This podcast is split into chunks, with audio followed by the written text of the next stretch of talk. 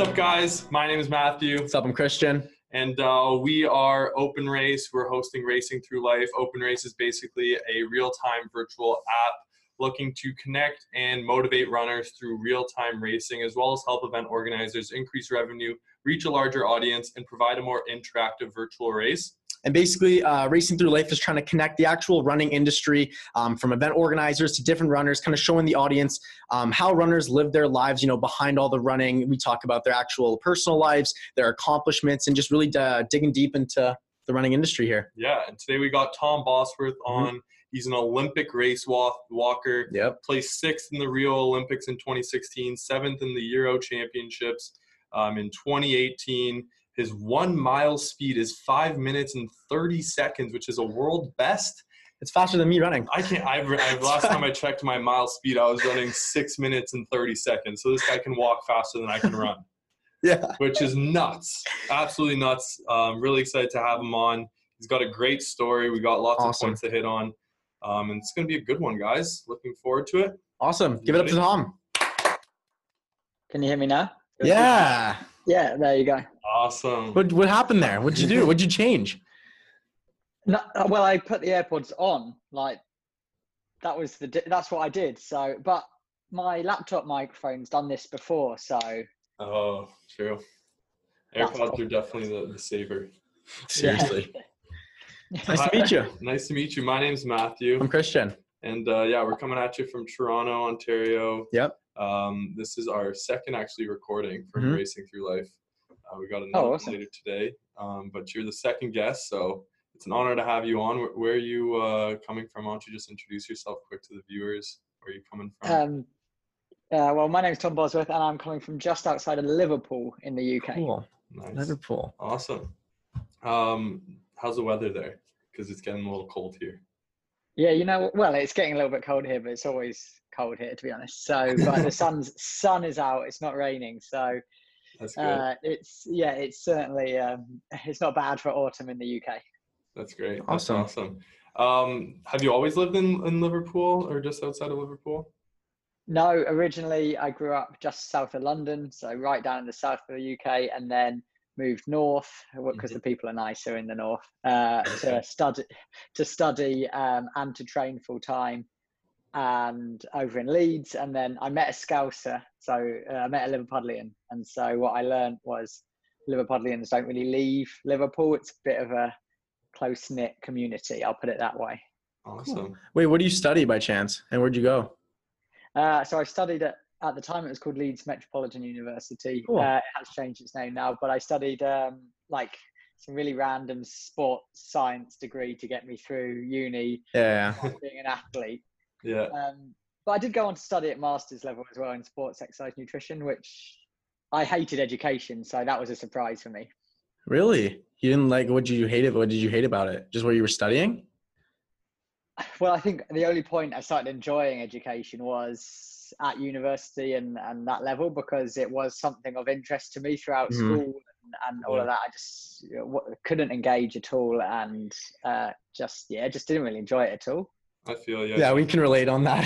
Quite hard to be honest. We're in uh, our last year of university right Yeah. now. We go to University of Waterloo, um, which is just outside of Toronto, Mhm. and yeah, we feel the same way. That's I- why we're, we're working on other stuff, trying to keep ourselves busy. yeah. Um, awesome. So I think we're just gonna hop right into it here. Yeah. um, get the ball rolling. You said you toured half of America with a circus school. Um, tell us about that. Like, I have no idea. Like, I've never really seen. I've been to probably like one or two circuses in my life. Yeah, same. How, I- but I've seen like movies of like uh, like circus schools traveling. Like, tell us about the experience. Like, How'd that how'd- go yeah, about? how'd you get? How'd you get that? involved in that? Well, I mean, I, I don't want to take that image away from you that it's, it was really Hollywood and, uh, it- yeah, it wasn't at all. But basically, um, I was 19. I decided to. I'd represented Great Britain as an athlete, and that went really badly. And that was my debut. And then, so I thought, you know what, I want to do something different with my summer, and decided to um, sign up for like uh, to su- go to summer camps, basically Okay. um, and kind of did I can't remember the name of the agency. It was like Camp America or something like like that. Sure. Um, I then got a email back from this circus school sort of uh, company, and I was like, "What's this?" And they they rang me up and, and they explained kind of what they did, and they were uh, they were a company who uh, went. It wasn't in one place, so that that instantly interested me because I just love seeing new places, waking cool. up every day with it in a, in a new in a new place, and cool. uh, uh, and went from summer camp to summer camp, uh, putting on like uh, we, we would teach the kids uh, everything from trapeze to clown to uh, everything you can imagine. Put on a little oh. show, film it, um, make cotton candy, you know, do everything under oh, the sun as a as a circus school basically. And I went in blind, but the reason they got in, in contact with me was because I was a trampolining coach, and so a lot of it links up. So I was completely blind to anything circus related. Mm-hmm. But what I quite quickly learned was there's loads of similarities, and, and that's why they kind of got in contact with me uh, for that. And it was one of the best three four months of my life. Wow, that's awesome. Where'd you where'd you end up traveling? Um, um big, the big cities, I guess. Or like yeah. Your favorite parts yeah. Well, it, it took us all over. I mean, it was 11 years ago now, so I'm sh- showing my age there oh, a little sure. bit. Uh, uh, we flew. I flew to Texas. Yeah. Uh, we went down to Florida. Then we went up. Oh goodness! I think we went to Birmingham, Alabama. Um, we ended up in Maine, Long Island. Okay. Oh, wow. Uh, Delaware, I think we went yep, to. that's that'd be correct. Um, so yeah, we we Just did a lot along like the East Coast. East Coast, probably. Yeah, yeah. Oh, mostly East Coast. Yeah. Cool. Wow. What was your What was your like favorite part about that? Oh, I don't think I had a favorite part. It was just, as I said, I love I love seeing the world. So mm. getting to see kind of a lot of America in one go was just brilliant for me, and meeting new people and the the kids just they loved it. They they it, we go well. Apparently, the company went to camps quite regularly each year, yeah. and so the kids would be so excited that the circus was in town, and and yeah, it was just just a phenomenal experience. Was this uh, a couple questions? Was this your first time in visiting America? Uh, I'd been when I was like 10 on, on holiday to visit my aunt, but also down to Texas. Um, but that was it. Okay. And then uh, when you're talking about what was kind of like, how long would you stay in one, I guess, state or how did that work? Like, how did that work? Were you guys traveling like quite often or, and how did that affect your training as well? I'm assuming you were training or you weren't training. Um, I kind of I wasn't really training at that yeah. point. I kind of had fallen a bit out of love with athletics, with track and field. So I um I'd kind of taken the summer off. Yeah. Okay. Cool. Um, but yeah, we'd be in a state for where we'd set up in in, in a morning. Uh, mm-hmm. Kind of the kids would then audition. They'd try out the different yeah. acts and stuff. Uh, three days, four days of training with them. Uh, last couple of days, put on a few shows for the parents and people, uh, and then we'll be off, pack up and go. So a week, a week at most, and then we were somewhere else. We would drive through the night or, or mm-hmm over a couple of days if necessary to, to the next venue. Wow. Damn. I mean, that cool. does sound like the movies a lot. Yeah, it does. like when I when I'm picturing it right now, I'm picturing exactly what I've seen in, in movies. Great. Yeah. Well, yeah. I mean, I've always thought my life's a bit of a movie. So it's a good way awesome. to put it. I like that. you said prior to um, going to the Olympics, you kind of fell out of love, and that's why, or sorry, to the the circus school, you fell out of love with track and field. Um, I want to just back up a bit. How did you how did you get into track and field, um, specifically like race walking? Yeah. Um, and when did you kind of know that you were special in that sense? And like, how did you? Not yeah, like you, your times are unreal, and what you've accomplished are. You're faster than crazy. me sprinting. Like I can't. like you're walking and I'm sprinting, and you're like destroying my times. uh, I would apologize for that, but uh, uh no, you should not apologize. That's good on you. You should definitely not apologize for that at all. Um, well, I mean, I, I was never like a, a, sporty kid at all. I um, I, I hated like practical lessons at, at, school, you know, PE and things like that. It just it just wasn't for me. I was never born to be a soccer, football player, rugby player, anything like mm-hmm. that. Um, and and I did kind of athletics from the age of eleven uh, because my my mum took us down to the local club and and encouraged us to stay fit, meet people. You know, I made a few friends, and that's kind of what it was. It was a social thing and and a way of keeping fit without the kind of pressures of of team sport, I guess, uh, on yeah. my shoulders. And so, I always had seen sport as something that I'd do a little bit of. Um, I obviously did the gymnastics as well. I mentioned the trampolining, um, and that was kind of what it was, extra, extra curriculum sort of stuff. So as I got a little bit older, I, I just kept it going. Uh, you know, race walking is such a bizarre sort of event. You know, um, I didn't when I when I joined the club. I, you know, I never heard of it. I, yeah. I tried a bit of bit of everything.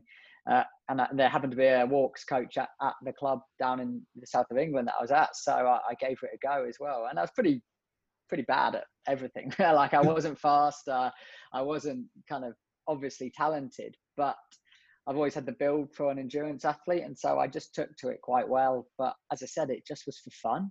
So as the years ticked by, I just kept going, training a couple of days a, a week, and, and really just enjoying it. And I think that's why I've stayed in the sport as long as I have anyway, because for the best part of six, seven years, my first coach just encouraged me to enjoy it uh, and and make the most of it. And he wasn't, he would always find a positive, even if I came last in a local race or whatever, you know, mm. there was, uh, and he always said, oh, as you get older, you'll be better at the, the longer distances, the international distances are like 20k and those sorts of things. And I was like, I can't even get through 3k. How on earth am I going to get through 20k? Like, um, but as I ended up uh, 17, 18, uh, I kind of stopped growing. I grew into my body and, and started training a little bit more.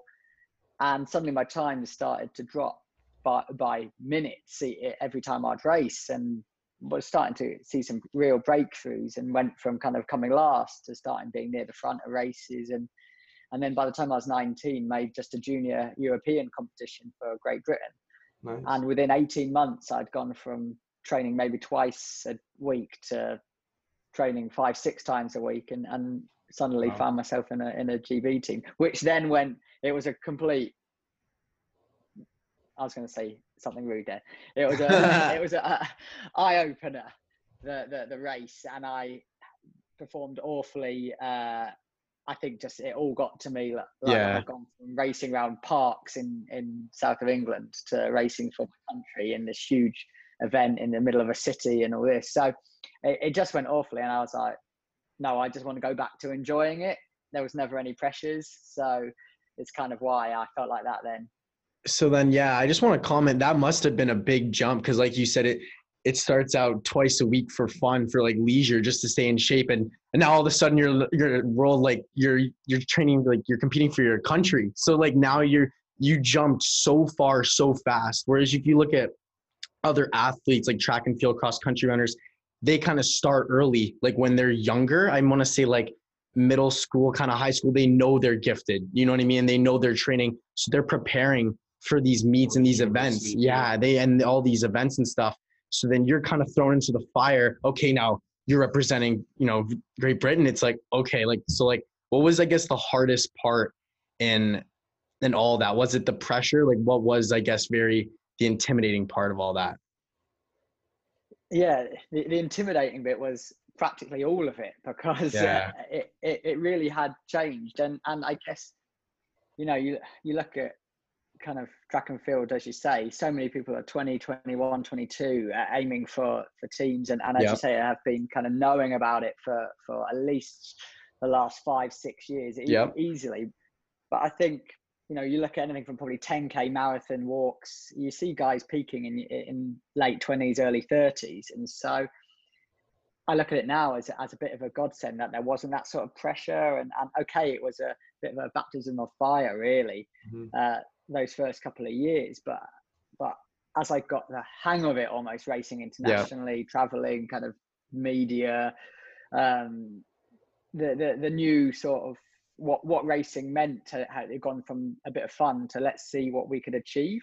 Um, and that and that was kind of then really exciting because I was really on a on a upward curve and and almost every time I'd race it would be a new breakthrough. It would it'd be something different. And and now sort of six seven years of really enjoying it meant all this new pressure and things like that.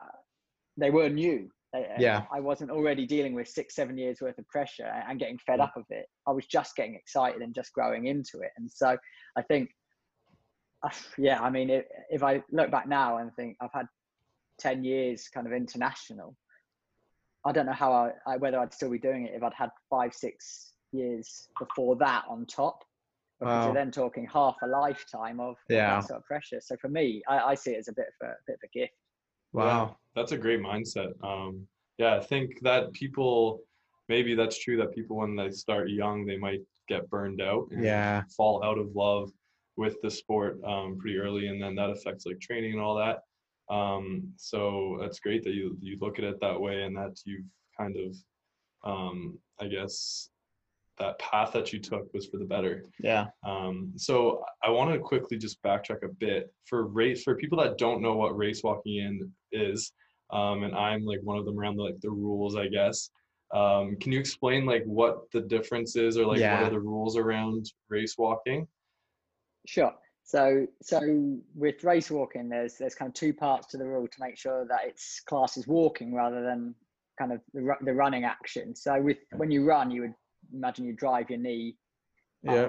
yeah. in front of you, and so to class it as walking is we have to land with a straight leg so it completely eradicates that sort of powerful uh, upward movement yeah. that would give you that lift that drive yeah. um, and the other the other part to the rule is you have to maintain contact maintain contact you have to maintain contact with the ground um, at all times so have one foot on the ground at all times oh. now there's a bit of leeway here especially with modern tech and things like that you know whenever there's a big race like at olympics or something like that people use their TV remotes or pause it on laptop and say, "Oh, look, I can see that lad with both feet off the ground." So the yeah. rules do say that uh, it's down to the human eye, so it's judged by judges on the race yeah. course. Wow. So that's just to allow it to be athletic, basically. As soon as you know, if you start to really push that and break into a run, and so you've got and clearly have both feet off the off the ground at the same time, the judges will see it, pick up on it, and three yellow cards will end up with a red card, and you'll you'll get disqualified for that.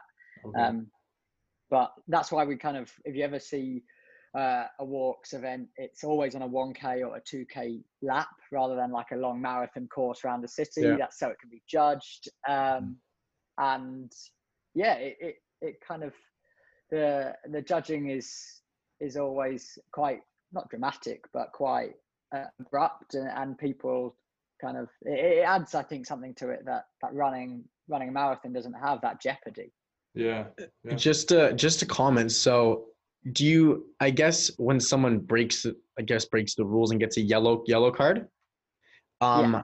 do they so you complete the race and then the judges say you know how does that work no so it's the only uh, event track and field that you can't um that you technically can't complete even if you kind of uh, put in a an appeal. So like if you're if you false start, you technically uh, you can appeal it. You can appeal the false start in a in a hundred meters, and they and you can run the race, and then it's looked at afterwards. Yeah.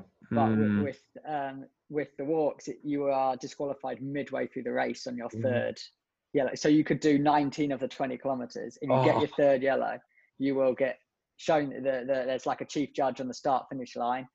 Uh, and he will show you, come out, show you a red card, and and, and then your race like is that. done. Like you just stop. You I just would stop. hate that. Oh my has god! That, has that ever happened to you? Yes, quite spectacularly. So, yeah. um, I've I've only had one disqualification in about seven years, um, oh, but it was uh, probably the biggest race of my career. So what, was uh, it, it, the was Olympics? A, no, thankfully, I'd had a brilliant Olympic Games in Rio in 2016, and I finished sixth there. Yep. Uh, I was ranked about 27, but ended up wow. sixth. That's awesome. Uh, new British record that day, and was just it was just everything just went to plan. You know, it was just a great season all round, and I just couldn't really believe it. Happy days, I led, I, I know. I, I, I led the race for for 16 of the 20 kilometers. But I think in my head, I was like, I shouldn't be here. I should be like 10 places back at least. And even going into that last 5K, I was like, oh, uh, the leaders, they'll, they'll catch me, but I might still be able to finish like 15. Yeah. And my mindset was so, so amateur or, or kind of I didn't know what I was really capable of, and I wondered back now whether if I, if I'd had the confidence a bit more, would, would I have been able to get a medal? And so hopefully this uh, well the summer just gone. Tokyo was meant to happen. Um, yeah. yeah. we can we can we can change that, but next year. But anyway, so the year after Rio 20, 2017 was a home World Championships for us in London. Um, and the walks course was in front of Buckingham Palace on the Mall there. And I mean, thousands of people were there. Eh, tourists were there, sport lovers were there, and and people who were like who are die-hard race walking fans. So there's about ten of them. Uh, but um, I've never seen a crowd like it, and uh, the home media built me up quite quite a lot. And we we was the, we were the final day of competition, and GB hadn't performed very well in the medal table, so there was a lot of pressure on, uh, and there was a lot of talk over me potentially getting a medal. And so I was in the lead pack, and I was leading at halfway, um, and then the following lap round, I'd gone from having no yellow cards. Oh no, I think I'd had one yellow card in the first half, and, and felt completely in control. To two kilometers later, getting disqualified in front of thousands upon thousands and I mean there were three or four people deep at the side of the race course screaming at me and it, getting they were leaning over in my face there was so much support but I think it just threw me beyond belief because I never kind of experienced anything to that level especially for for, for me, you know, it was so many people were there for me to support me off the back of the Olympics, and I'd set yeah. a couple of world records earlier that year, and it was a bit it just it just blew my mind and so it it it just threw me. And as i say one disqualification in seven years and it and it came on that day. Wow. That's crazy.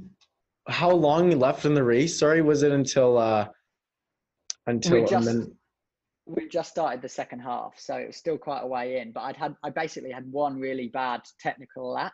Yeah. Um, and and we looked at the footage and we analyzed it afterwards with my coach and he just said even though you were staying kind of at the front of the lead group you were like moving about in that pack so much so your stride would have been changing uh, you know and you just couldn't have been abiding with the rules at all times and you would have stood out in comparison to everybody else you probably yeah. was a bit calmer and just steadier. I was moving around that lead pack so much because the adrenaline was just going through the roof.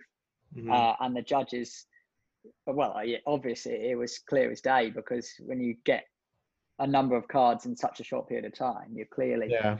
um, clearly breaking the rules. And unfortunately for me, uh, that's what happened. Oh wow, that's unfortunate. But uh, you you yeah you set a lot of world bests. Uh, when did you set the the world best for the one mile? Yeah. That was about six weeks before that race in 2017, and that's so, awesome. Wow. Yeah, I mean that's kind of, it, it, the build up to that race was just in, insane. Like coming off the Olympics, and then like because of the race at the Olympics, the Diamond League organisers in the UK said, "Let's put on a race walk in the Diamond League." That never happened. So, you know, having uh, Diamond League is the the top sort of um, comp- tra- uh, club competition. I guess you call it club competition, mm-hmm. but individual competition you can get in athletics. Uh, and yeah. for some reason, there's no hammer and there's no walk in it um, in any of the events around the world. And so I wrote an email to them saying, "God, can we put a walk in it?" And and I expected them to say, "No, what are you talking about? We don't want to do that." And they turned around and said, "Yes, absolutely." So at the London Olympic Stadium six weeks before, we put on the first ever uh, walk in the Diamond League, and we did a mile. And they said, right, if we're going to put it on, you've got to do something decent. So we want you to target the world world record for for the one mile. And I, I thought that's fast, but we I trained really well that summer, and and it all came together. Wow, that's sick. How do you like? How do you train for for this kind of stuff? Good question. Because uh, yeah. You do run? Do you do running, or does that would that affect like your mindset? With, that would like, have to. The, the training? I feel like that would affect it. So like, I mean, it's re- the, the, the training is really similar to like, uh, I guess probably like anywhere between like a 10k runner and a marathon runner. It's really like similar. So we do a lot of lot of base mileage, but it's just all it's all walk. So I'm basically I'm walking. I guess eighty percent of it. I, will do a couple of easy runs, maybe a week. This time of year, when we're just getting started again with winter training, I might run two, three times a week because it's just it, you switch off, have to think about technique. You can just mm. run wherever you want to run, yeah. um, and it's really nice. And so, um, but kind of in mid-season, where when we're at altitude or those sorts of big, big blocks of training, twice a day, average probably about, I try and average about half an marathon a day, um, walking at about eight minute miling, five minute Ks or faster.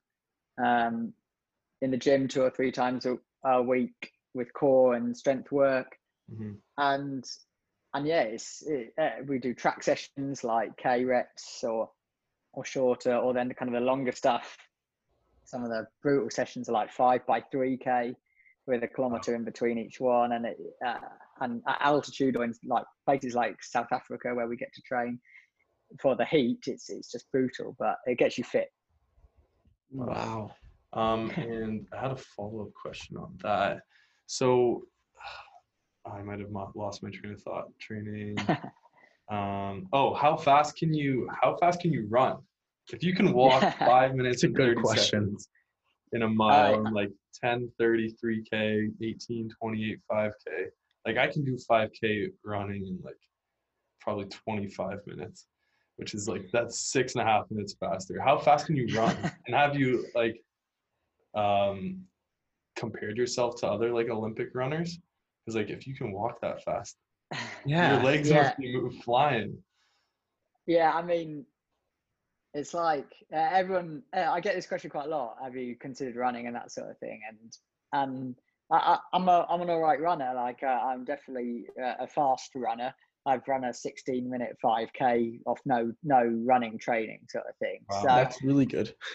I mean, it, it is really good, but it's still like a it's still two, three minutes off where the best 5k runners yeah. in the world. So, but I mean, I've always considered, I imagine, I wonder what I could do uh, if I turned to running, but I think it'd have to be probably 10k half marathon, marathon sort of distances. I'm just, I just haven't got any sort of speed or, or sort of pace that you need for, for 5k and, and below nowadays. So, um, but yeah, I mean, I've just bought. Uh, I'm naturally really slim guy, so it's it's. I'm born to do endurance sport, uh, and it comes quite naturally to me. But I've never really attempted to run anything of of of any decent. But I'd like to run a marathon or or something after I retire. But mm. um, even though I run a little bit in training, you can't really turn your focus to it, and it will totally change kind of the muscles you're using uh, and and but I, am only probably got a few more years left in my career now, so uh, I might I might have a look at running a few longer races one day. That's awesome. I was gonna ask like, where do you see yourself in uh, five years from now with like both race walking? Like, what accomplishments do you want to do, and maybe even running? What do you where do you think you can go with that? Well, like I said to you guys earlier, like I never really dreamt this would be a, re- a reality. To be honest, mm-hmm. I never thought sport would be an option for a career. I, one thing I've learned is that within race walking, especially, I mean, in track and field anyway, it's hard to make a living and it's yeah. hard to like be a professional athlete, let alone in the bizarre world of race walking. So yeah. I've learned that I've kind of marketed myself quite well and, and I've been really lucky to, to train full time for as long as I have. Um, and so really now uh, I've never ever set sort of any targets. I know that sounds silly. Of course I set targets, but I've never set any like limits on myself. Yeah. Or yeah, exactly. I've never said right. I, I want to achieve this, and if I don't, and then I've failed because that's never what I've been about. So you know, I've I've my top places have been sixth at the Olympics, seventh in the world. I would like to just kind of make that final step up now and get a medal somewhere over the next four years. I'd love yeah. to get to a third Olympics if Tokyo ever happens next yeah. year, and then Paris and Paris in in three years after that. So that's kind of how I see my career going because I'm quite keen to kind of do do other things in life. It, it it's a full time lifestyle. It's not just a career yeah. lifestyle. You know, you can't. Yeah. I'll be 34 by then. I just want to go and do other things, be a normal person, go to a bar and not feel guilty for having too much to drink or whatever. You know, just just uh, be be be a normal person for a little while as well. And and I'm sure, to be honest, as I say, that bug inside me, that running or athlete bug, will come back, and and I'll start doing something else. But um, yeah, where, wherever it goes next, if I achieve a medal, that'd be amazing. But uh, I'm going to start kind of building an off off track career soon. yeah, that's great. That's great. For the the Tokyo Olympics, what were your kind of thoughts when you heard the news of yeah. that?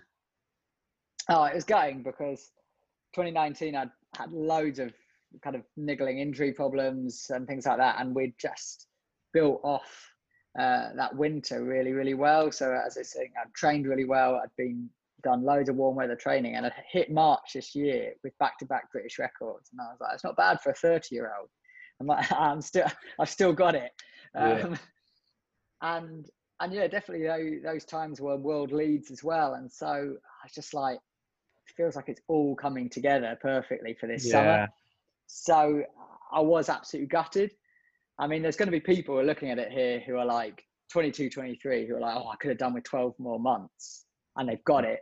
Yeah. And they might be in better shape for next year's Olympics. Then there's going to be the guys who are 34, 35 in those endurance events that just want to call it a day. Um, and now have to go on 12 more months and yeah. might not have might not make it but they might have made tokyo so i feel like i'm in the middle of that so i'm all right i, I hopefully can replicate what i did last year to get myself in that shape hmm. in time for tokyo but you never know sports uh, you know a brutal game and and injuries or uh, aging illness anything can happen so I, i'm i'm gonna just focus on what i can control for sure yeah um, with the 2016 Rio Olympics, I want to kind of take back. It's always cool to hear like an Olympian's uh, experience there because like everyone watches it on TV yeah. um, and watches all the different events. Like, what's it like being there? I, is I know there's like an athletes uh, a center. What's it? Athletes uh, village. Village. Village. Yeah, that's village. what it is. athletes village. Um, yeah, why don't you like run us through that? How was your time there? Um, it was in Rio, which was probably like super fun. Probably beautiful. Yeah, it, it was. It was my first games, and four years prior we had the, the London Olympics, and I came within a few seconds of qualifying for that. So for me, that was gutting to miss the home games. But um, yeah, yeah, Rio was just it was just phenomenal. Like uh, the country was in a bit of a bad way when we when it was yeah. holding the Olympics, mm. so that did take a shine off it. And I reckon if you had a bit of a bad Olympics as an athlete, it probably started to feel like a long old time away from home. Yeah. Uh, it wasn't you know, the home comforts weren't there really, and um, uh, it was it was challenging. Uh, and someone said to me, you know, it's it's one of the most challenging kind of Olympics they had ever been to, and they'd been to like three or four games at that point because you know the athletes village you're you're really well looked after regardless sort of thing. You're really well looked after. Everyone wants to know everything about kind of their Olympians. I'm sure it's the same with, with you guys. Like the country always here in Britain, they want to know everything under the sun about about their their Olympians. And you can go from being an absolute nobody to a 15 minute of 15 minutes of fame just just off a kind of half decent performance let alone if you actually win a medal so um it's it was just so exciting and and the athlete village is is crazy there's the amount of people and uh, uh, towards the end, it just does turn into like a complete party zone. yeah, I was gonna ask you. Once that. the event, one like I'm, oh, I'm picturing the guys that are the guys and girls that have the events done in like the first day you know like the earlier like what's like the earlier events that like their medals are placed like yeah. the first week or whatever yeah so yeah. when they're done it's more so like okay like what, what to do next yeah yeah so some countries are really cruel and they they literally send their athletes home they're like oh you can stay for two or three more days what you know if they need the beds so it costs a lot of money, obviously, oh, yeah. for each country. Yeah. To send send their athletes and big teams and stuff like that, and they need the beds and they need the space for athletes coming in because um, that's also it. Like I, I, didn't turn up until when the athletics started, three days before the mm. athletics started, which was like day ten or something. So everyone always says, "Oh, how was the opening ceremony?" I was like, "I don't know. I watched it on telly." So like oh. yeah, I watched it with you guys. So but we always get to go to the closing. So GB are good; they don't really send you home, which is nice. um, well, unless you kind of get yourself in trouble or anything like that. But I didn't do that. So um, just a quick quick question. Um, I guess if it turns into a party, like what country party's the hardest? Well, I like to say we do uh, because we uh, we our, our guys organise like they basically got this blow up swimming pool and filled it with beer and so like, like nice. our, our our kind of staff did this and we are like this is amazing and like in our because GB sends such a big team we get pretty much an entire tower block to ourselves and so the word got around that there was this TV party going on. like there was beer pong, and each floor you went up, there was like It gets better. else happening. Yeah, and there's things I can't talk about, athlete code and that sort of stuff. Uh, but it's it was just great fun, uh, uh, and and everyone's just like letting their hair down. Athletes who don't drink most of the year getting drunk far too quick. um, but then like other countries started coming in, and I was like, "Whoa, this is so gonna get out of hand." And that's where like uh, the, our staff had to close the bar and stuff like this, and we're like, everyone was like booing, and it was just great fun. It was like, as you can imagine, uh, a load of kind of 18 to 33 year olds who have dedicated half their life to something uh, that's either gone really well or really badly and just l- completely letting their hair down. And Yeah, either way. Either way, they're going to the Great Britain party. Having yeah, yeah. that is sick. I always had a feel like I had a feeling they had to like party. You know, Yeah. like there's so many athletes that after their event, they're like, okay, like what am I gonna do now? Yeah, you you're a know, different country. It's like a explore. Yeah, it's a that. it's a vacation. Uh, I mean, I had, I was, as I said, I was first day of athletics, so I had about 10 days afterwards. I got to sightsee. I ended up proposing to my fiance Just uh, on Copacabana Beach. Um, congratulations. Blew, thank you.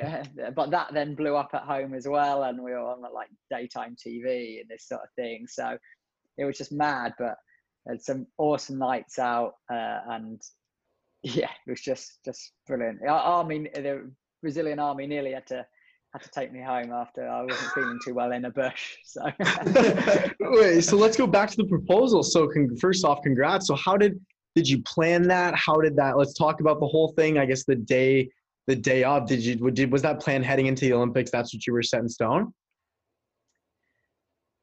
Yeah, so I had to get the right ring size. Yep. and I had to make sure all of that sort of thing was in place. Mhm. So I I planned to do it at the Olympics at some point. Cool. But the um, the shop I went to were like, oh yeah, you've got ten weeks to bring it back, and I did the maths, and I was like, damn, I, I'm away for eleven weeks. Oh, So if it's the wrong size or something, I'm not gonna be able to change it, and it's gonna cost me a fortune if it's wrong. So what I did is I went away training to altitude the five weeks kind of out from the games, and then, or when we were due to fly, then in London Heathrow Airport, I made sure I was emailing the airport, going back and forth, making sure they had the right ring on the right size on the right day at the right time in the right terminal. So for me to fly to to Rio, and so that all went went smoothly, thankfully. And about five athletes just rocked up into this store at the airport, and they were like, "What's going on?" And I'm like, "Yeah, I'm here to buy this ring." Uh, so that was quite bizarre, and everyone was like, "Oh, I'm so excited! You're going to propose and all this." And I'm like, "Yeah, just calm down. We've got an Olympics to do first. um, and uh, so that's one thing I planned. I wasn't going to do it on the race because I just didn't want it to. If I'd won a medal, I didn't want something to take away from that. yeah. Good point. um, and I wanted it to be an individual kind of moment, but something a memory for us both to share at the Olympics. Uh, So it wasn't just just about me, really. So yeah. um, that's why I kind of wanted to do it. So everything went well, raced well, and then it was kind of just t- timing the proposal. So we went up Christ the Redeemer, and I was like, "Yeah, I'm going to do it up, up the top of here." But it was it was it was so busy that if I'd gone down on one knee, I'd have just probably got knocked over by a backpacker, you know. Uh, so I was like, right, I'm not going to do it here. So uh, we go home. The family go back to their hotel room, and I have to go back to the village, which were about an hour apart. So it's a bit of a nightmare getting around as well. Uber was a lifesaver in Rio, that's for sure. Wow. um, I'm s- do and- the, I'm sorry, I don't want to cut you off, but I'm was No, go on. I'm uh surprised that Uber's like so big in Rio. It's like it's hard to Well, find it in like small cities in Canada. yeah.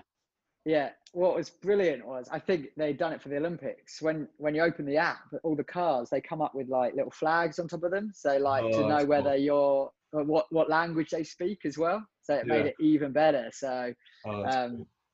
uh, yeah, wonders of tech. Uh, that Yeah. that really was a lifesaver. So anyway, next day we just oh no, a couple of days later we just went uh, went out for a dinner. My my family were due to fly home the next day. Uh, the Olympics had about I don't know five more days to go. So I thought, right, I've got to do it tonight. This this is it. So we had dinner with my oh no, we yeah we had dinner with my family. Then went off. Um, me and a couple of friends, and I said to them, "Look, I'm going to go and I'm going to propose in a minute. Um, can we? We're going to go on to Copacabana Beach, and I'll just say, "Oh, will you take a picture of us?" And as you do that, Yeah, I'm gonna I'm gonna get down on one Get on the knee, and knee. propose, and you capture the moment. that's awesome. Uh, and that's what happened. That's what I did, and thankfully said yes. So, uh, That's uh, amazing. but yeah, it all blew up on social media and everything, and it, it just added something. Like it was just double special. Like that, So that special. ten days was was crazy. That's awesome. Wow. wow. And you said you blew it blew up when when you got home. Um, I know I saw you were on like a BBC News. Was that was that like blow up? Did it? Um, how do I like? Did it? Uh, was I. English, Matt. English today. today, today, man. I'm, I'm losing my words there. Um, it was that was a phenomenal moment. So I'm speechless for you guys. um, when you got when you got back, you said it blew up on BBC News. Um, the did you you came out on BBC News or prior to, and like how was that moment like? Um, and like coming out as the first British track and field athlete, how was that like for you and your fiance? Um, I just just like run us through there. Yeah, I mean, I had obviously, uh, uh, as you as you grow up and and you have to come out to certain people. So first of all, like my friends. Then when I was 21, I came out to my family because I met Harry. That was the reason I, I did that. And then what I learned quite well, what I learned was that with the Olympics around the corner in 2016, uh, like I said to you earlier, like everybody wants to know everything about their Olympians. Yeah. And you you could you could suddenly become very famous or known within Mhm. like Yeah. five seconds, really. And so what I wanted to do was control control whether the media knew that or not, uh, Yeah. and I wanted to be able to say when kind of when that news broke. And it wasn't like beforehand. I I, I would. I, I was not famous. I'm not famous now, but it, I like. We can Google you. Yeah, If you if you You've type in your name on Google, yeah, you have Wikipedia and like multiple. Yeah, I, I yeah, I, I would consider you are quite famous. We're reaching out to you from Yeah, we're not- Canada, yeah. so- That's a, that's a good point. Fair- uh, Z Z list are famous. then, aren't they?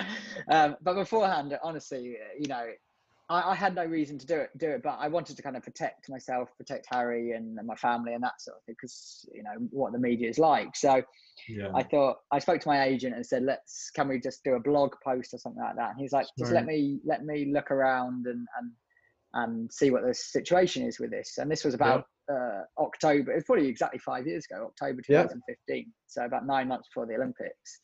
Um, and he said, spoken with a colleague at, at the BBC, and she she wants to do a bit of a coming out piece if you're up for it. I was like, flipping it, this is escalating. And I was like, okay, it's fine. Uh, then it went from like a bit of an online video to uh, she worked also worked for a daytime, a very oh, kind of well-known daytime breakfast TV show, chat show sort of thing. And they were like, we want to do it on that and we want to do it live. And I said, no, I'm not doing it live. I'm not doing it live on national telly. No way. Um, I'll do a pre-record yeah. but this is completely blowing out of proportion. I'm I'm nobody. Like, why is this? Yeah. Why is this happening? But what I learned so quickly after doing it was it was so intense, and so it really was a 15 minutes of of terrifying fame, to be honest, and and it, mostly positive. But Yeah. sport is so far behind the rest of kind of modern society. that Yeah. It became a big deal because because I, I, I was the first in track and field and I was one of 12 Team GB athletes at Rio 2016 who was out of, of I don't know. I, I think of the 10,000 athletes at Rio 2016, there were 50, 48 LG, LGB uh, athletes at the games, wow. and I was like, it, my eyes have been open to to kind of how backwards sport is, especially you know it's not just the LGBT community, racism right now, sexism. Sport is just sport's so great; it, it has no prejudice, but it is one of the most prejudiced things in society as yeah, well. you know what I mean? Sport sport itself doesn't judge. It's down to how damn good you are, how fast exactly, you are, yeah. how far you can throw something, or how well you can kick a ball. Yeah, it shouldn't it shouldn't judge yet yet sport is it's the environment within sport that that kind of holds it back a bit uh, and it's not very equal at all and and people have to hide who they are and that's what i learned quite quick. I got so many messages saying thank you so much for doing this. I had kind of wow. That's awesome. That's big, awesome. like, like more successful athletes as well messaging me saying wow i've always wanted to do this and and and and i've never been able to come out and, I, i'm like whoa this is this is big sort of thing. So it was it was one of the best decisions I ever did. Um, I have no regret now, but, but yeah. But even five years on, things haven't changed that much, and so it's still a talking point. Yeah, well, that's like ins- that's extremely inspirational, and I'm sure you're you're inspiring like a ton of tons um, young athletes both too. you said like older athletes that might have been more successful, and even like yeah. younger athletes that look up to you and have like followed your journey um, and even that haven't followed your journey like bbc news is probably like yeah. a crazy media outlet. So just seeing like someone in that space um, even if it's not track and field like is is crazy. Um, so good for you. I'm i'm, I'm inspired. Um, no. i just want to i started to interrupt. I just want to ask um so it seems like when when you did this and the article came out there was a lot of positive i guess um feedback coming from you from athletes but was the entire um I guess running community was it were there people that weren't so I guess accepting and kind of didn't have the same way that certain athletes did like how was it was it always like extremely great for you were you like how was that I guess whole experience when it first news first came out yeah, I mean the great thing I think for track and field is it's so diverse. Okay, You've got yeah. like everybody under there's an event for everyone, like from mm-hmm. the shot putter yeah. to sprinter to, to walk. So so that kind of goes in your favor and and I feel like track and field is one of the most accepting sports. Yeah. Um, and most diverse. And so I was quite fortunate with that. I've spoken to other athletes who who have had similar journeys and not had the same experiences, had coaches or officials wow. Know, be condescending or, or yeah. not willing to work with them and that sort of thing. But they're they're, they're rare. And I mean, it, as I say, I, I said like ninety percent of it was positive, and almost 100% within the sport was but you know how the wonders of social media and things yeah. like that allow people to voice you know absolute pointless opinions uh, seriously uh, and, and, send messages that they would only say from from behind a screen and yeah. and so for me again there, there was a little bit of that there always is going to be and and i've kind of uh, i've kind of grown up uh, knowing that accepting it uh, but it certainly would affect other people a lot worse than yeah. probably mm-hmm. affected me. And so it's why kind of just that visibility is all I've ever done is live openly. Uh, that's, that's what I've said to people. And I guess just being visible, the more people living their lives true and, and being visible that way will will kind of help everybody else uh, and and kind of move things forward and hopefully just show that you know this idiot who sends a few of these messages around trolls online, yeah, their voice will just end up kind of disappearing completely. Yeah, yeah, that, yeah. That's awesome.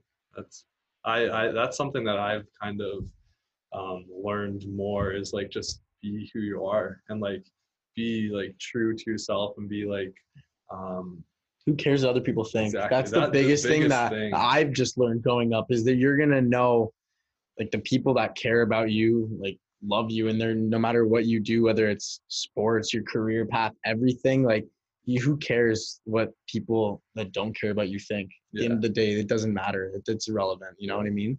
Exactly. Yeah and people get so much more out of you and you'll get so much more out, out of other people by by being true to yourself and, and them and and and that's what i really and you'll see as well you know I, I think people who are accepting of themselves perform better work better uh, you know, percent. ha- ha- have better lives. I don't know if it's coincidence or not. I came out at the end of 2015.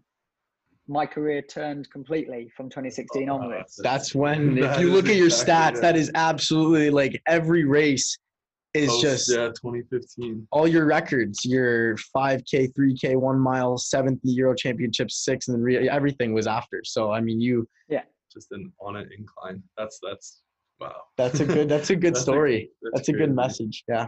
um yeah and it it goes for more than just the like coming out more than just like being yourself like it goes for like if you want to like start your own business like people are going to hate on you for doing that if you're Yeah. like um posting stories on like instagram of like something that you love like plants or something. Like it could be anything. And Oh, people yeah. are going to hate on you for everything. Like there will be someone that will hate on you for everything you do. Like and at the end of the day like if you love it like it, it shouldn't matter what anyone else thinks.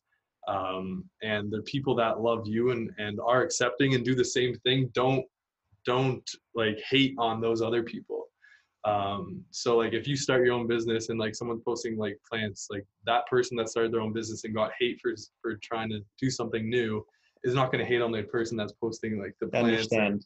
they're yeah they're understanding so the people that are more accepting of their self are more accepting of others um, And I think, sorry to interrupt, I also think like a really good like quote or I guess saying is if people aren't hating on you, then you're not doing enough.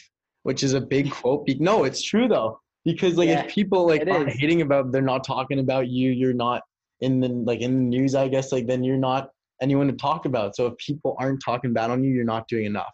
So that's like a quote that I think is true too. That's- yeah wow and speaking of not doing enough i want to touch on the you you said you were going to risk prison um for standing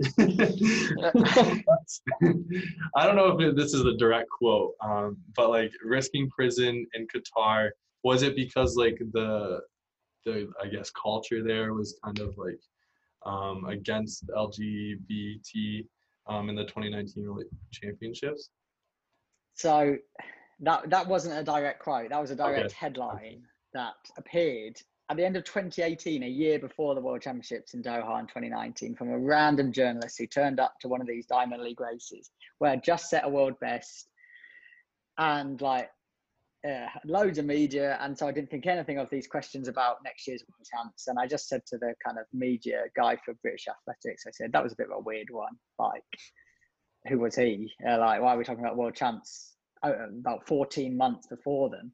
yeah Um, didn't think anything of it. Monday morning walks around, and in one of the one of the national newspapers in this country, back back um, page was uh, Team GB athlete Tom Bosworth willing to risk imprisonment or something like that. Because I basically had said I'm not going to hide who I am in terms oh, of okay uh, you know, if somebody asks me walking down the street in Doha whether I, I have a fiance who's male, you know, when's that conversation ever going to come up? I, I, I really doubt it is. But, you know, I, all I said was, uh, I said there's a responsibility on the kind of organizers, you know, the, the uh, governing bodies, uh, international governing bodies who decide where these competitions are going to be held, on kind of whether they have a responsibility of whether it's safe to to take these championships to these places. And as we've seen over the over the last few years, there's been a lot of corruption and, and these Yeah. sorts of things that's taking sport to places in the world that hasn't got haven't got the cleanest of, of records. Not that every country or any country does, but there's some performing a lot better than than others in these things. Mhm. And and so this journalist was just out for a story.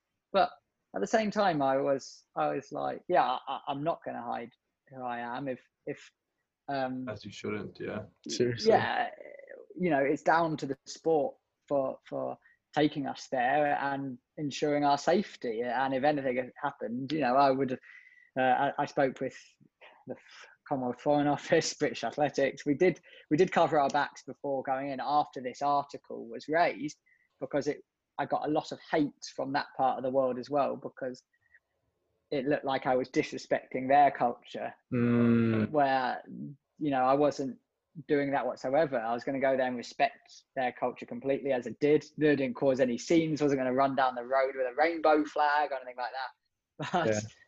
it just it just it was a good talking point. it, but it was had had nothing to do with with me. Uh, I tried to deflect it, but he just spun the story. Wow. Typical media, Media. situation. But as you said, if you're not being talked about and if you're not in the news, then exactly. Oh, awesome. Um, wow, that was a phenomenal. I don't even know how long it's been. uh, 57. I think I think awesome. 57. Okay, okay. So we're gonna we do this thing at the end of our podcast Oh, I love this. where we have like a speed round.